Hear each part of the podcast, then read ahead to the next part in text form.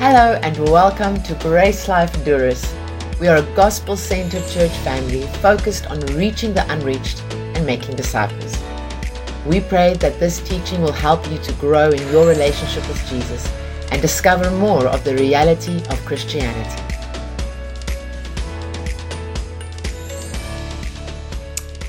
Hello, and welcome back to GraceLife Durrës. I am excited to be sharing part two of Perfect Perspective with you. If you missed part one, please go and listen to it. But if you don't have time, listen to this one, and then maybe you'll want to listen to part one.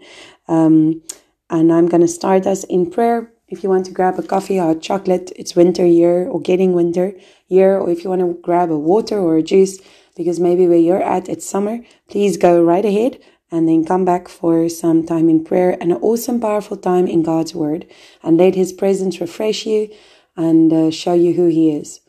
And so, God, I want to thank you that right now you are right here. No matter what we're thinking, what we're going through, um, whether we're thinking about you or whether we are engaging with you or whether we're thinking about everything that still has to happen today or tomorrow or the next day or this week, you are right here, right now, ministering deeply and truthfully and honestly to us. And so we want to just open our hearts to that. We want to give way to you, Holy Spirit, to move. Um, and as your Spirit moves in us and through us with this word, that it will bring revelation and knowledge to our innermost man and strengthen us from inside to live the way we were designed to live in relationship with the Father, in perfect union with the Spirit of God. We thank you for that in Jesus' name. Amen. Awesome. So we're going to start this um, this day, or start wherever you are, with this question. Have you ever played a game, a computer game, a real game, a board game, where halfway through figuring it out, let's say you're at the end of round one or or whatever you want to call it of the game, you realized that you misunderstood the point of the game meaning that you scored points that helped nothing for the final round. What your next step is, is really important after you discover this. After you discover this, hopefully most of us will redirect what we've been doing and change it to um, what is correct in the game. Some of you might feel like I'll rather just start over from the beginning. Others might just give up and other people might just continue playing the way they've been playing pointlessly and get to the end and say, well, at least I played, which doesn't make any sense. If you've ever played a game like that and you've realized that, oh man, I missed the point of this whole round, uh, hopefully you remember that feeling. If this example doesn't trigger a memory, then try to think of when you completed an assignment, whether for work or university, and uh, you did your best, you did as much as you you um, could. You give it in, and to your heart's uh, disappointment, you get a mark back that's really low, and the the teacher writes over it because you missed the point. I've had that happen to me before, um, and nobody likes that feeling at all. Okay, praise God, it's only temporal. Nobody likes that feeling like I just completely missed the point. You know whether it's in a conversation, whether it's in a game, or whether it's in assignments and work work things that we need to get done. Well, I want you to imagine now with me getting to the end of your life and um, you are standing in front of God and you realize that your life has been good. You've not done bad and you did not do evil. You're standing in the throne room with God. And as you listen to him share about his heart um, for your life, you hear these words Love, you missed the point. You did not miss eternity because you chose me, but you missed the point. If that was to happen, imagine the feeling you would feel when you realized everything that you thought it was about, it was not about. I think then some of the things that we might be worried about right now, thinking about right now, some of the things that's consuming our time right now, might just fall into perspective of eternity and may not matter anymore at all. As important as they are right now in this moment to you and to me, they will fade away when we realize that one day when we stand in the throne room of God, in His absolute presence, I do not want to hear, I love you, welcome home, but you missed the point. I want to hear, well done, good and faithful servant. And that is really incredible. So as we look at what we're looking at, which is a, a section in Luke 24, I want you to carry this in your heart and in your in your mind as you think about the conversation that's happening between Jesus and his disciples. In Luke 24, there is a record of two disciples walking to Emmaus, and Jesus comes and walks amongst them while we're there talking about the things that had happened in Jerusalem. Jesus' death um, by crucifixion, and now the report that he might actually be alive, but they're not sure yet. And so as they talk, Jesus appears to them and they cannot, they do not see him. They do not recognize him as Jesus. They tell him everything, all the facts, all facts about Jesus. However, his response to them is found in Luke 24 verse 25 to 27.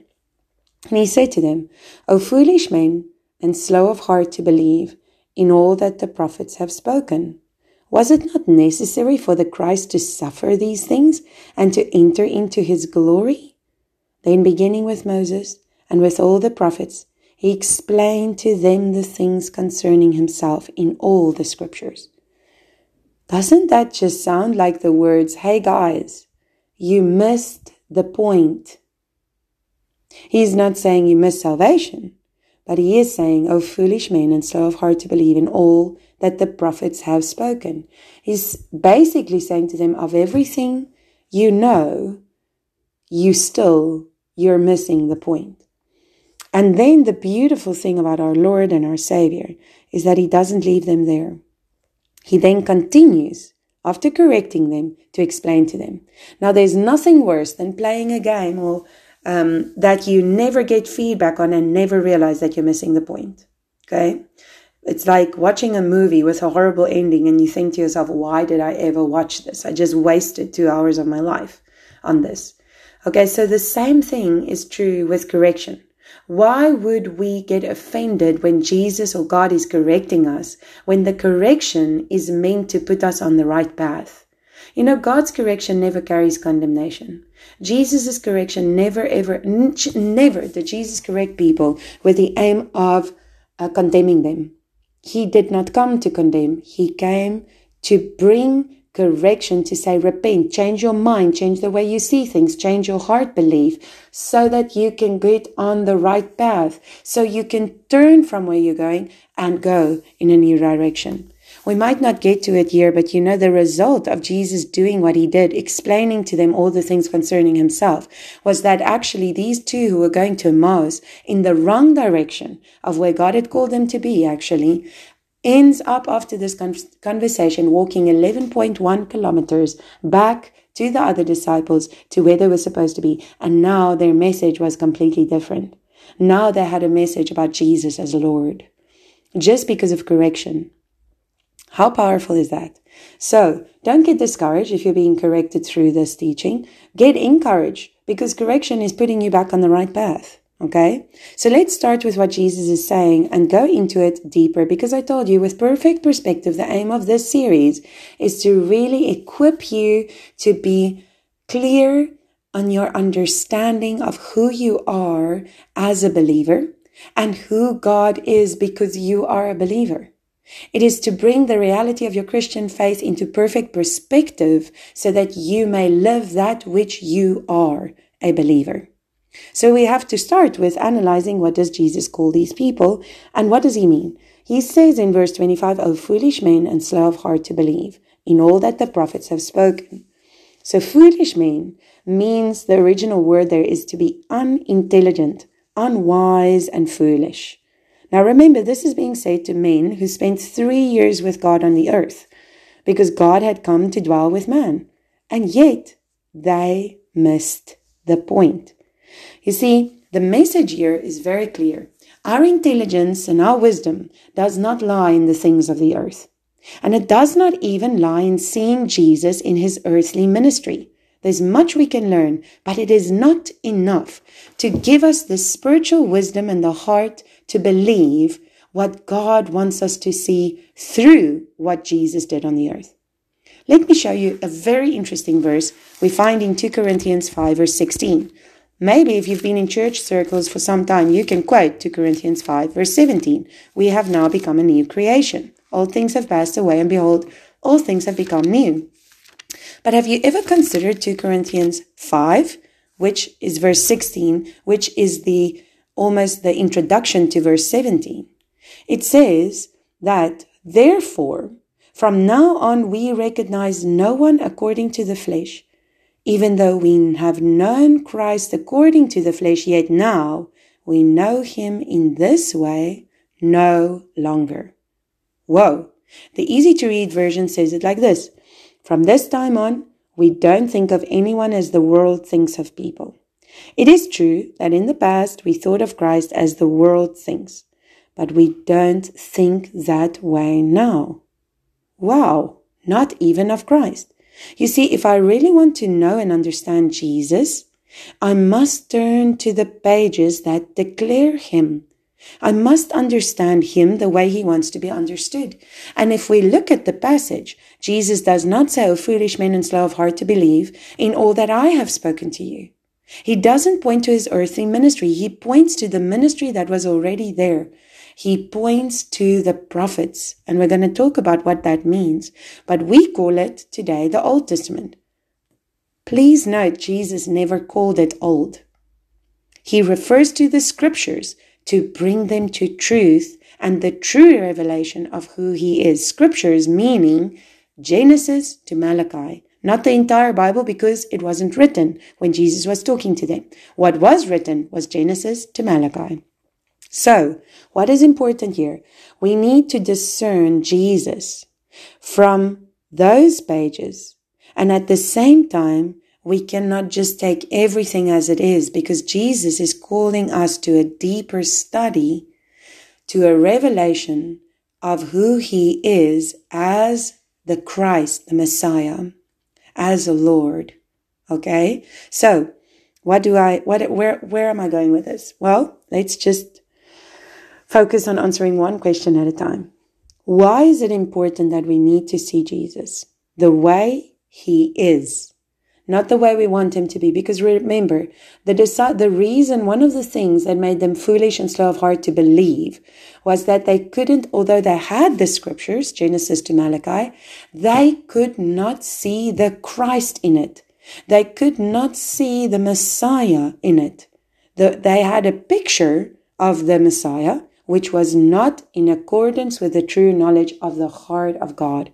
And so they failed to see God right there with them. They failed to see God in Jesus. Okay? And what did it cause? When you read that passage in Luke 24, you will see if you listened to last week, first of all, they were sad. Second of all, they were heading in the wrong direction. Third of all, they knew a lot of facts about Jesus, none of them lies, but none of them producing life. And this is the purpose of our Christian faith. It is not another religion. The purpose and the function and the, the whole point of our faith is that Jesus says, I have come to give you life. I have come to put God's life inside of you. You are there for something new. You see, every problem we have currently and every problem personally currently and every problem we have currently in the world can all be traced back to a misunderstanding about who God is through Christ, through Jesus. It might sound so simplistic, but it's true. Remember also that the belief is the key in this, this correction. What we believe about Jesus is so very important to how we will live. The greater our capacity to understand God and Jesus accurately from the Bible, the greater our lives' impact will have on the world for the kingdom and for his glory. And that is exactly what happened with these disciples. Those who were discouraged, those who were sad, those who were going in the wrong direction because of this conversation with their Lord and Savior and the revelation that He is God, went all the way back started sharing the good news and didn't stop for all their lives, and it turned the world right side up. So, do you want to be called foolish, unintelligent, and unwise? I don't think anybody wants to be called that. Now, you might be called that in the world, that you are foolish, unwise, unintelligent, because you believe in Christ, you believe in Jesus, you believe that He is God. You might be called that because you don't know all the facts about the world, you don't know all the statistics, and you're not up to date with the no- most recent news. I want to encourage you today, my dear friend, what God has to tell you and what God has to share with you, and the spiritual wisdom you gain by spending time in the presence of your Lord and Savior will never lead you to be foolish. It will lead you, a true revelation of who Jesus is through the scriptures will always lead you to having the right wisdom at the right time because that is who God is. In fact, in 1 Corinthians 30, in 1 Corinthians 1 verse 30, I believe it says that he has become to us wisdom. You see? So never think that you are a fool to believe. And I want to tell you something. These disciples were up to date with current events in the world around them. And yet, Jesus called them slow of heart to believe. Okay? So, he says they're slow. What does this, this word mean? So, except for calling them foolish, he said slow of heart. You know, if we are up to date with everything around us in our flesh, if we know how to feel, if we know how to think, if we know how to analyze everything going on in the world, it really can lead us to be slow of heart to believe. Okay. What does that mean? Well, slow means to be dull and inactive in mind. It's slow to apprehend or believe. Think about it like this. Imagine you ask someone for a cup of tea and they put the tea bag in the cup and then they quickly take it out. If you were to drink that tea, that would be pretty dull. Have you ever had food that you ate because you were hungry, but it wasn't great, it wasn't bad, it was just dull? Okay? This is what it means to be slow or inactive in your mind. Slow to apprehend or believe. It's just not tasteful. It's not tasteful. I definitely do not want to be slow in that way or in that sense. Do you know what heart is? Unfortunately, the world has given it the wrong soft definition of a cute, cuddly bear holding a little heart and red hearts all over the place on Valentine's Day. But that is not what God's word is showing us. The heart is the center. It's the epicenter or the seat of our spiritual life and our senses of our physical life. Imagine your real heart, for example. Well, how much does that do for your body? And so much more the word heart when it's used in the scriptures to talk about the seat. It's like the throne room of a king where the king sits. This is where all his royal decisions are made. This is where he is treated as royalty. That is your heart. That is your throne room. Okay. This is the core of what we operate from as human beings if we know everything about what's happening in the world around us, and we are able to build our lives around the knowledge of that world, God calls us dull, inactive, and slow to apprehend. Whoa. Now that's a correction. Remember, I warned you from the beginning. It's a correction, not condemnation. It's just showing you, pointing you to why you don't have perfect perspective in your life. When we are more moved by our outside environments, we will always be slow of heart with regards to spiritual things. It is so true. I can testify about that. I can meditate on verses in the morning and then my day starts to run and I get too much involved in a conversation or in a meeting and my emotions get involved and everything get involved. And suddenly I'm completely far away. I have to remind myself, what was that spiritual truth I learned this morning? And we don't need to be like that, people. We don't need our hearts to be like that. We can be in the world, but we don't need to be of it. Mark 19 verse 14 to 29 is another example where this, the disciples failed to cast out a demon because they were more moved by, by what they saw this boy manifest than believing who Jesus is on the inside. There's many examples of this. We do not want to be counted among them. So when we see Jesus from the prophets, we're going to talk about that. When we see him for who he truly is, something in our hearts come alive and we start to live in a place with perfect and clear perspective. And our minds and our hearts switch on to who God really is. And this will give us wisdom to live our lives it is God, God says that He has given us all things pertaining to life and godliness. Okay? Don't think you'll be a fool. A fool is to not be. A fool and slow of heart is someone who cannot discern Jesus and who he is as Lord and Savior. So now, Jesus says to them that they are slow to believe what? The prophets, what the prophets have spoken. So this word has also unfortunately got a lot of taglines behind it. But you know, the, the scriptural and especially the Jewish idea of the word prophet is not just someone who you are prophet so and so. No, this word actually means the spokesperson for God. It is men filled with the Holy Spirit, men and women filled with the Holy Spirit, who by God's authority and command in words of clarity pleads the case for God. To the Jewish mind, there are many, many more prophets than what we would just consider a prophet, like Isaiah. We would say he was a prophet. However, we would be a little bit more cautious to call Noah a prophet or Abraham or Adam.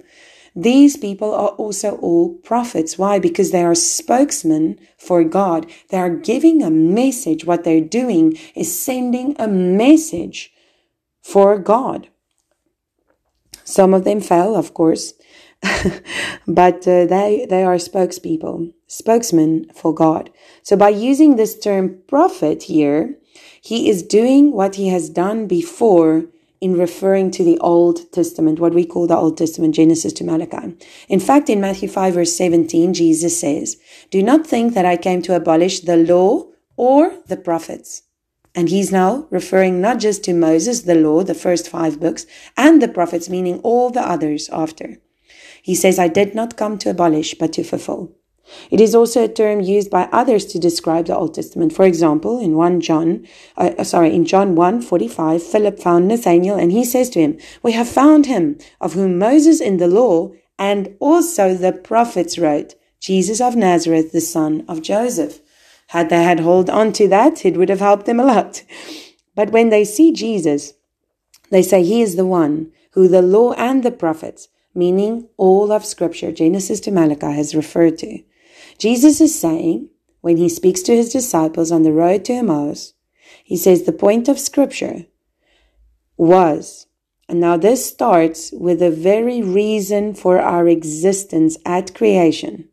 The very reason for our existence at creation is given in the Scripture.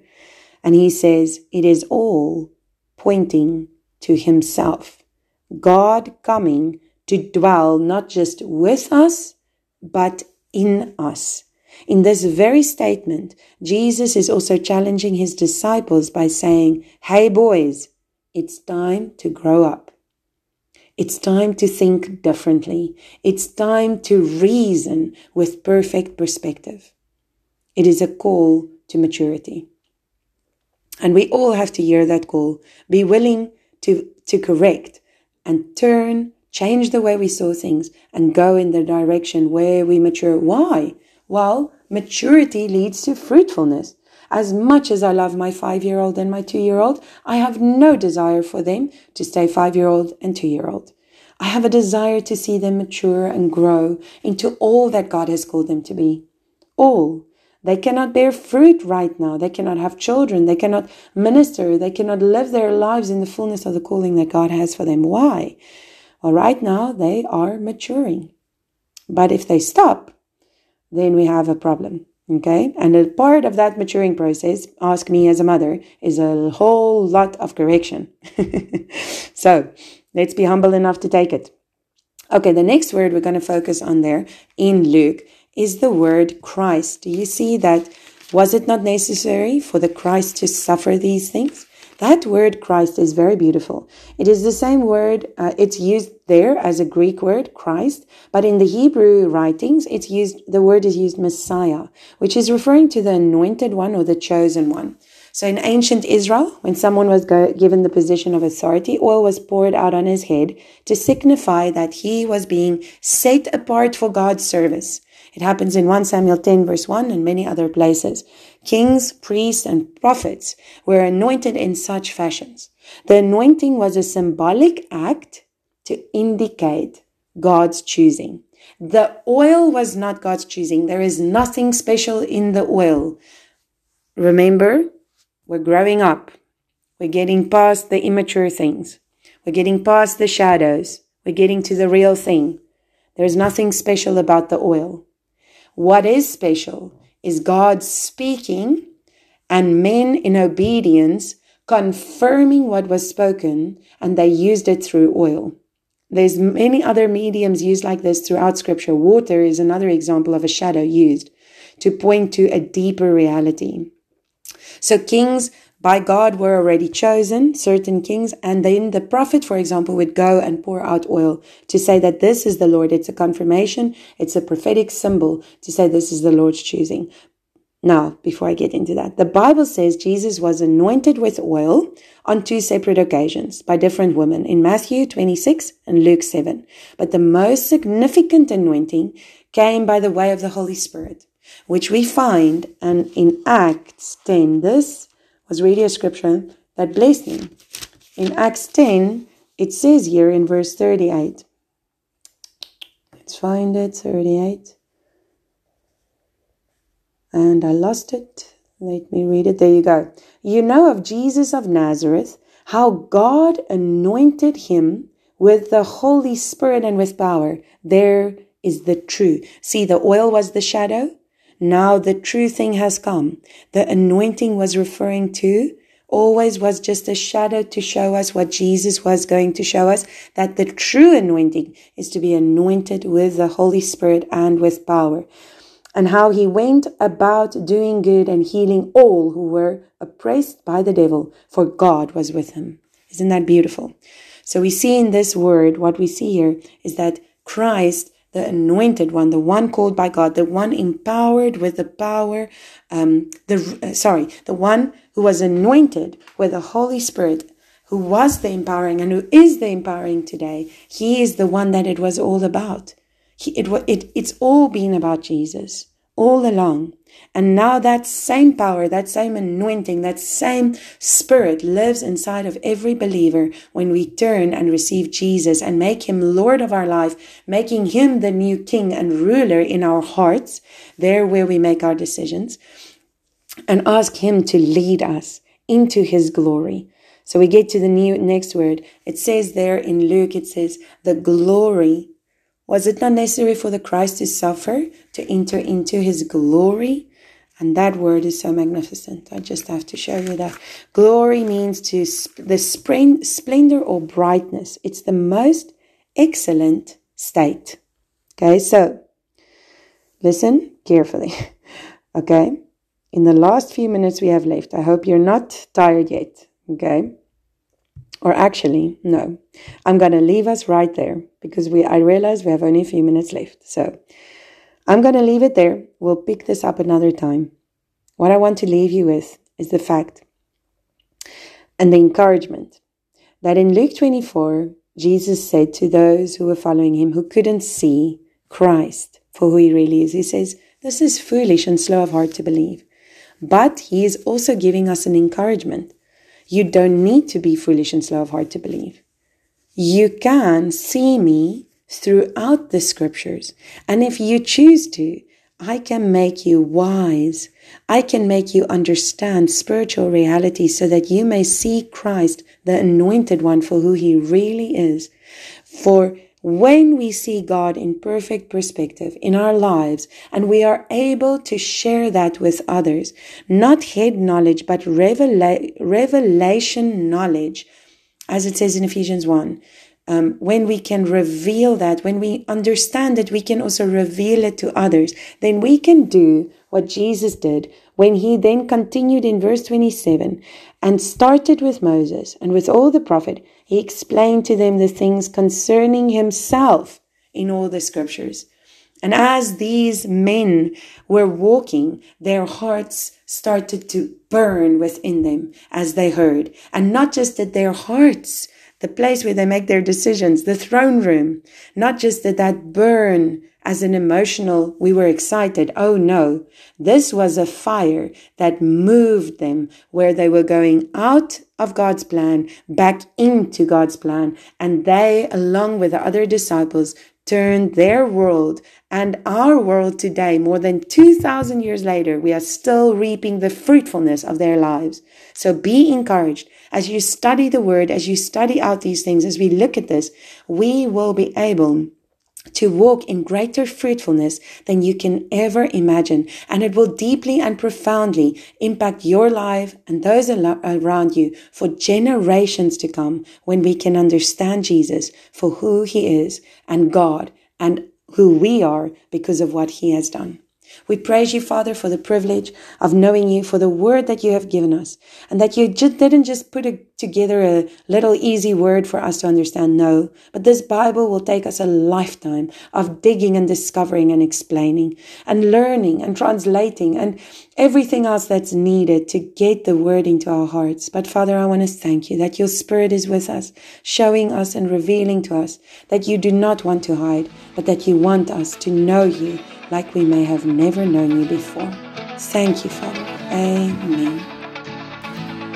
You can find more of our free teachings on our website, www.gracelife.co. And if you're ever in the Durrës area, we invite you to join us for one of our gatherings.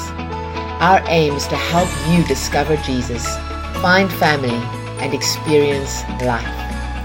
To contact us or to find out where and when we meet, visit our website www.gracelife.ca.